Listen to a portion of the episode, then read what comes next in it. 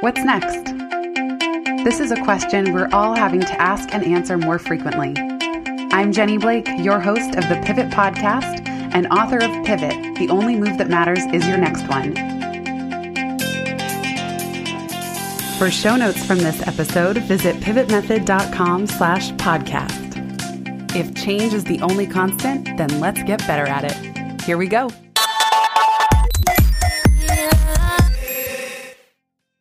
Hello, my friends. Good morning. Might not be morning when you're listening, but once again, it is for me because, as per episode 246, What is Your Job Today? This is my second day of attempting to record a new podcast. And yesterday, when I saved it for not the first thing in the day, it just didn't happen. My energy got completely zapped doing other things, and then off it fell. I did not get to my two jobs podcast, and Peloton. So here we are. It is a Tuesday when I'm recording this, and we have an awesome listener Q&A. You can always submit one yourself at pivotmethod.com slash ask. Today we have a question from Maggie on imposter syndrome. Maggie, you are not alone. I get this question all the time. So I'm going to turn it over to Maggie, and then I'll be back to riff with my response. My name's Maggie, and I live in Colorado. I have been struggling with the imposter syndrome for so many years. I keep feeling as though the only way I'm going to get over the imposter syndrome is by getting some type of certification. I have my bachelor's degree, and somehow that's just not enough for me. I feel as though I need to have something that will say to other people or what other people might recognize that will legitimize my expertise. So, how can I overcome? How can I deal with feeling as though I have to have some type of certification or degree to legitimize my expertise? Thanks again, Maggie, for the great question. And again, you are not alone. I talk about this in Pivot that the Dunning Kruger effect says that people who actually rank higher in intelligence would rate themselves as lower. They're aware of how much they don't know. And then those who are less intelligent typically rate themselves as higher. They are confident, more confident in their intellectual abilities. So, this is the paradox of pivoting and going for big ideas and big dreams. A 2008 Harvard Business Review article defines imposter syndrome as a collection of feelings of inadequacy that persist despite evident success. Imposters suffer from chronic self doubt and a sense of intellectual fraudulence that overrides any feelings of success or external proof of their competence. They seem unable to internalize their accomplishments, however successful they are in their field.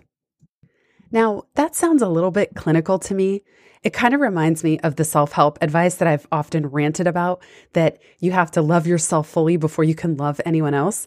I just think that's complete and utter BS. I'll speak for myself when I say that, yes, of course, I was on a journey of self confidence, self trust, self efficacy, all the self focused activities. And yes, there is some degree of self acceptance that needs to happen, but I will tell you, I learned how to love by being in partnership. It's very hard to do that. I was single for a long, long, long, long time, despite my best efforts at times not to be, and at other times really accepting it. And it's one of these things where you can only love yourself so much in your head before you're in a relationship. You're challenged by the other person. And also, what's been beautiful to me about the relationship that I'm in, I've been married almost two years now, anniversary is coming right up, that my husband Michael has shown me all these things that he loves about me, large and small, that I would have never acknowledged in myself. Some of them feel like flaws to me. Some of them feel like really odd quirks. Some of them were just completely invisible to me. So, this is the type of if then thinking that tends to happen around imposter syndrome. And I think it would just be completely unhelpful to assume that if you have imposter syndrome, you're somehow alone in that or uh, it's some kind of syndrome. If we just even look at the phrase, the whole notion of a syndrome is like something is wrong. I take feelings of, let's say, imposter feelings as usually a good sign because it means that you're stretching yourself. In Pivot, I talk about the difference between your comfort zone, your stretch zone, and your panic zone. And there's also a stagnation zone. So if you're not stagnant and you're in your comfort zone for a little too long, I don't know if anybody is in 2020. Honestly, I think we all got booted out of our comfort zone right when the pandemic hit. But let's say you are considering some next move that's in your stretch zone. Well, in your case, if you try to think too if you try to think or stretch or pivot too far from where you are now, that may send you into your panic zone. When I break down feelings of being an imposter, there's two types and they serve different functions. I'll come back to those in a minute, but let me also say I have interviewed senior level executives at large companies who have said that when they accepted their role, they felt imposter syndrome for two years. Their first two years on the job, they kept looking over their shoulder, wondering, Am I supposed to be here? Do I even know what I'm doing? I also have friends who work in very well funded startups in Silicon Valley, companies that have landed millions and millions of dollars of funding. And they'll say to me, No one really knows what they're doing. The big secret nobody knows what the hell they're doing. Just because they have raised millions of dollars does not mean that they have some secret genius, intelligence, and aptitude that you or I don't possess. If anything, I admire the chutzpah, you know, to go raise all that money and figure it out as as one goes along. So yes, I do think that is a skill. That's in some ways the skill of risk taking. It's being willing and it's betting on yourself and saying, yes, I am willing to learn on the job. And I think there's a certain amount, I mean, some of those people is just straight up hubris. But for others, they do have a confidence that I am resourceful. I can figure this out. I can learn from other people. And I'm not going to let these feelings of being an imposter hold me back. Because again, it's so important. And the more you talk to other people, I would encourage you, Maggie, to even ask others in your community and your network when do they feel like an imposter? because you realize that it's just not that unique of a feeling on some level. And the imposter monster will rear its head when you're doing big things, as I've already said. So, the two considerations, because I do think that being a self aware adult means that you, of course, want to be have critical thinking when you look and say, do I possess the skills, aptitude, and experience I need to pursue my next move? if you want to become an accountant, you probably need some kind of accounting certification, some kind of training to do that. It just depends where you're trying to go. It depends what your natural skills are. In Pivot, I talk about a lot of people thinking that they need some kind of certification or advanced degree in order to pursue their next move, and that that can be a stalling tactic. It can be a way of asking for permission. So, Part one is to ask yourself Would this next degree really give me a robust new set of tools that I don't currently possess that will dramatically help me in whatever it is I'm trying to do next? Or am I just looking for somebody to give me permission? And the way you can tell is if you ask yourself, when I complete this degree, when I complete this certification, then what? What am I hoping that this will achieve? Or what doors am I hoping that this will open? Or what results would I be seeing in my life, my business, or my career? And then work backward. So once you have the vision, because really, what is an advanced degree or certification? It's a means to an end. The certification itself is never really the goal. It's once I have this attached to my great resume in the sky, what can I do with it? And if you can look at that vision of what's possible once you have this and what would it give you the confidence to do, then you can ask Can I legitimately pursue that even without this advanced degree? At several points in my life now, I'm 37 at the time of this recording, I have bought GMAT books to try to study for the GMAT and then apply to business school. And every single time I order those books, I don't even touch them. I'm allergic to them. They arrive, I never look at them. This has happened to me twice now. And the first time I was considering business school, I was working at Google it was pretty clear that everyone who was a manager had gone to be a school. It seemed like the thing to do. And I love learning. I love school. It also seemed fun to me to go be on that adventure and and yet it also seemed really expensive. And when I asked myself, what is my goal of going to business school? It said, I want to start my own business someday. And I did always know I wanted to be an author and a speaker. So one year, this was in 2005, I was brainstorming, how could I get into business school? And I thought, I should start something. I should show that I have initiative and I can start something. So I started my first website, Life After College, both to help me get into business school and to be of service to other recent college grads like me that felt lost, lonely, and alone trying to figure out this whole adulting thing. Lo and behold, that decision to bolster my resume for business school ended up creating the entire pathway of me starting a side hustle, turning it into a blog in 2007, a book that came out in 2011, and that completely launched my foray into self employment. And here I am now, almost 10 years later. So I circumvented the need to go to business school by just acting as if, by starting to take the steps and doing the activities that would increase my credibility and increase my confidence because anytime you're blogging or podcasting, I have said this many times on this podcast that I feel awkward about every single episode and every single interview. I can always hang up or stop the recording and look at all the ways in which I was awkward, but I hit publish anyway.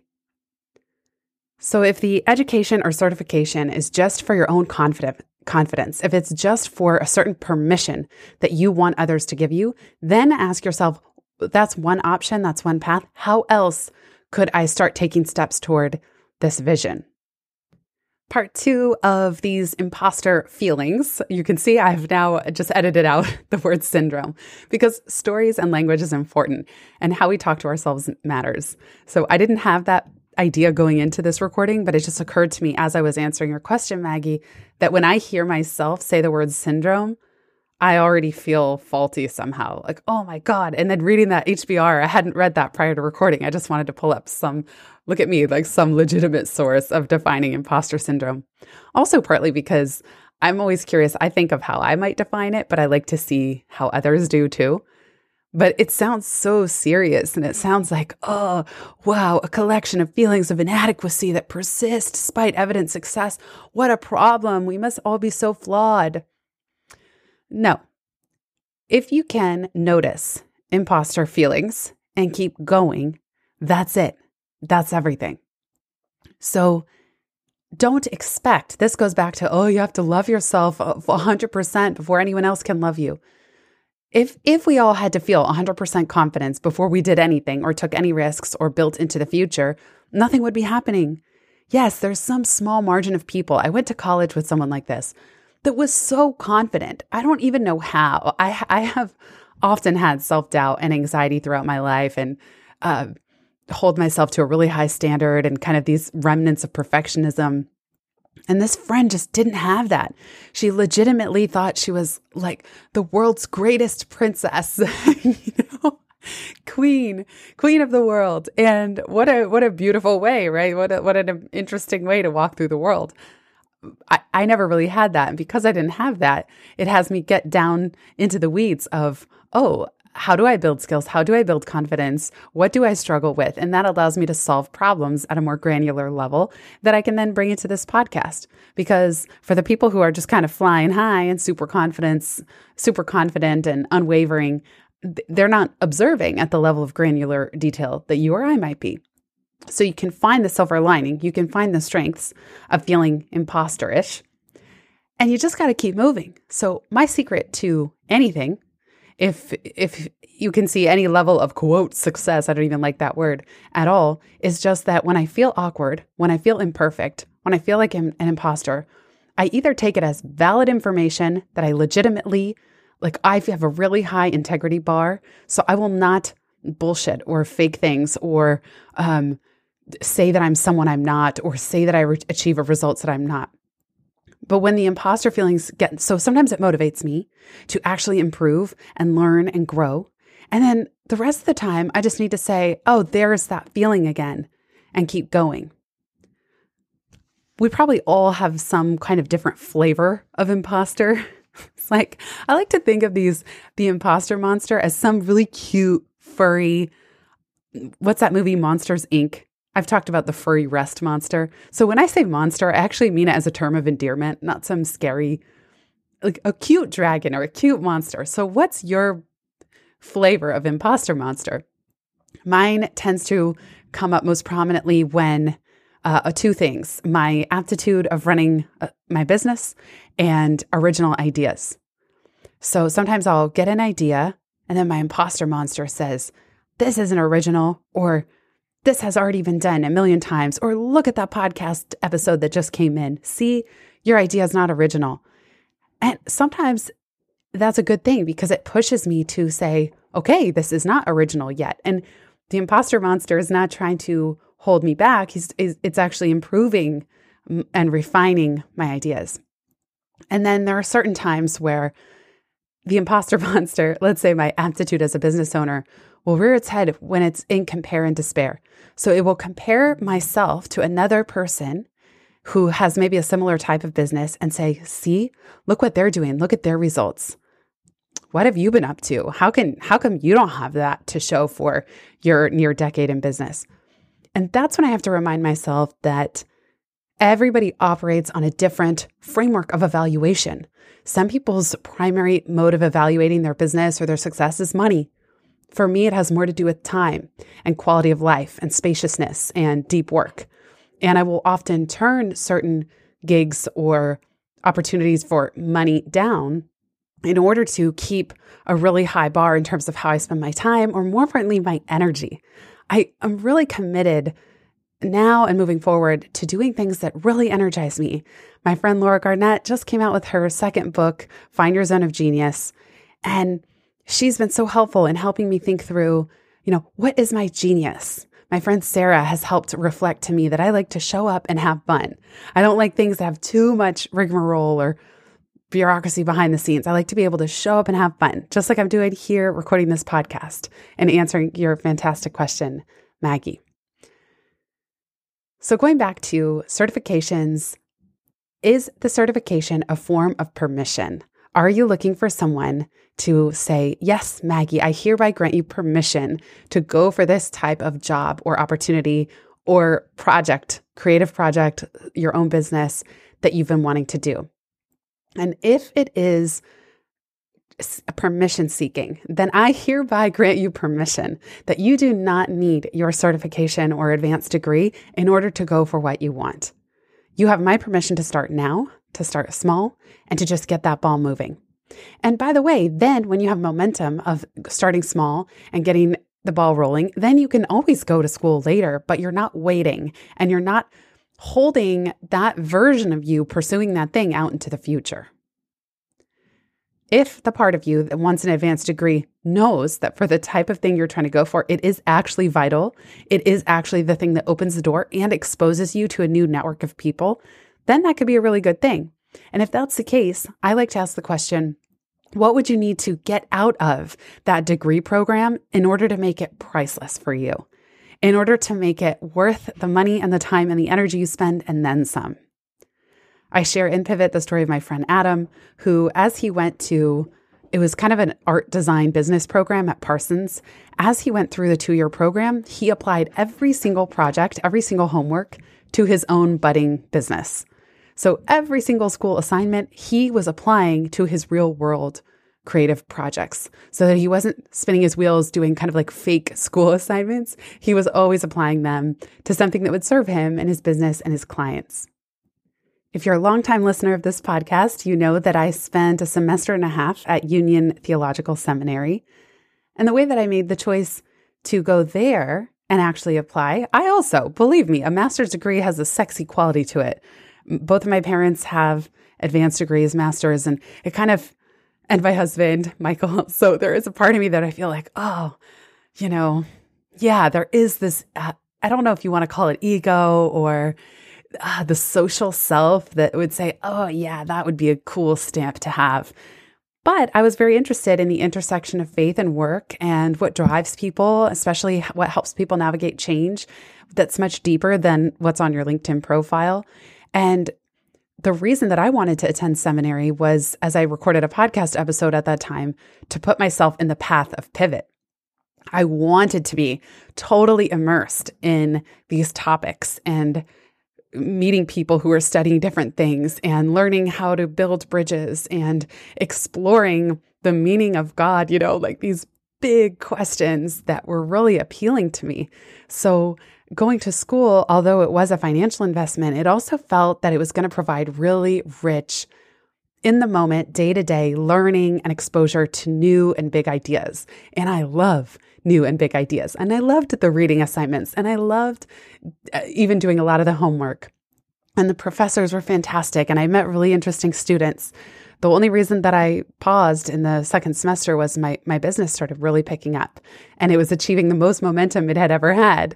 So I wanted to accept those invitations from big clients and ride that momentum while I could. And I have to say, I'm glad that I did because when I took a leave of absence, I spent all of 2019 building and rebuilding my systems behind the scenes that set me up well for the forthcoming pandemic that, of course, none of us saw coming.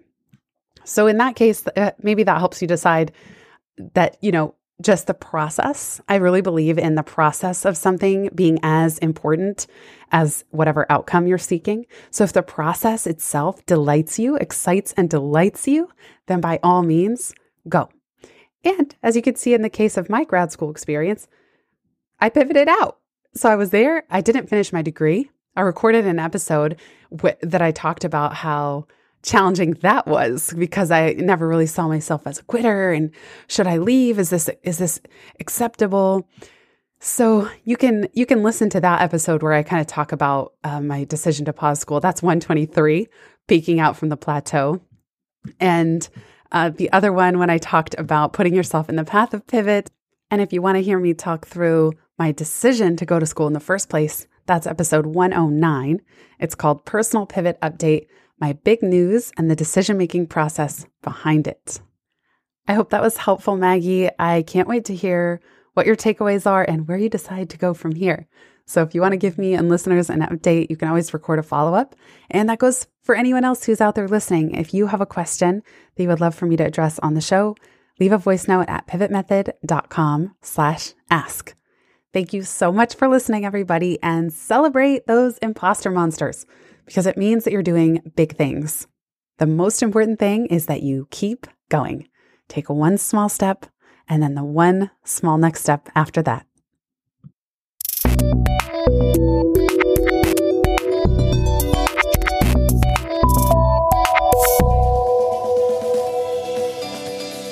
Thanks so much for listening to this episode of the Pivot Podcast. Make sure you don't miss an episode or my insider tips and templates by signing up for Pivot List, a curated twice monthly newsletter where I share the inside scoop on what I'm reading, watching, listening to, and the latest tools I'm geeking out on.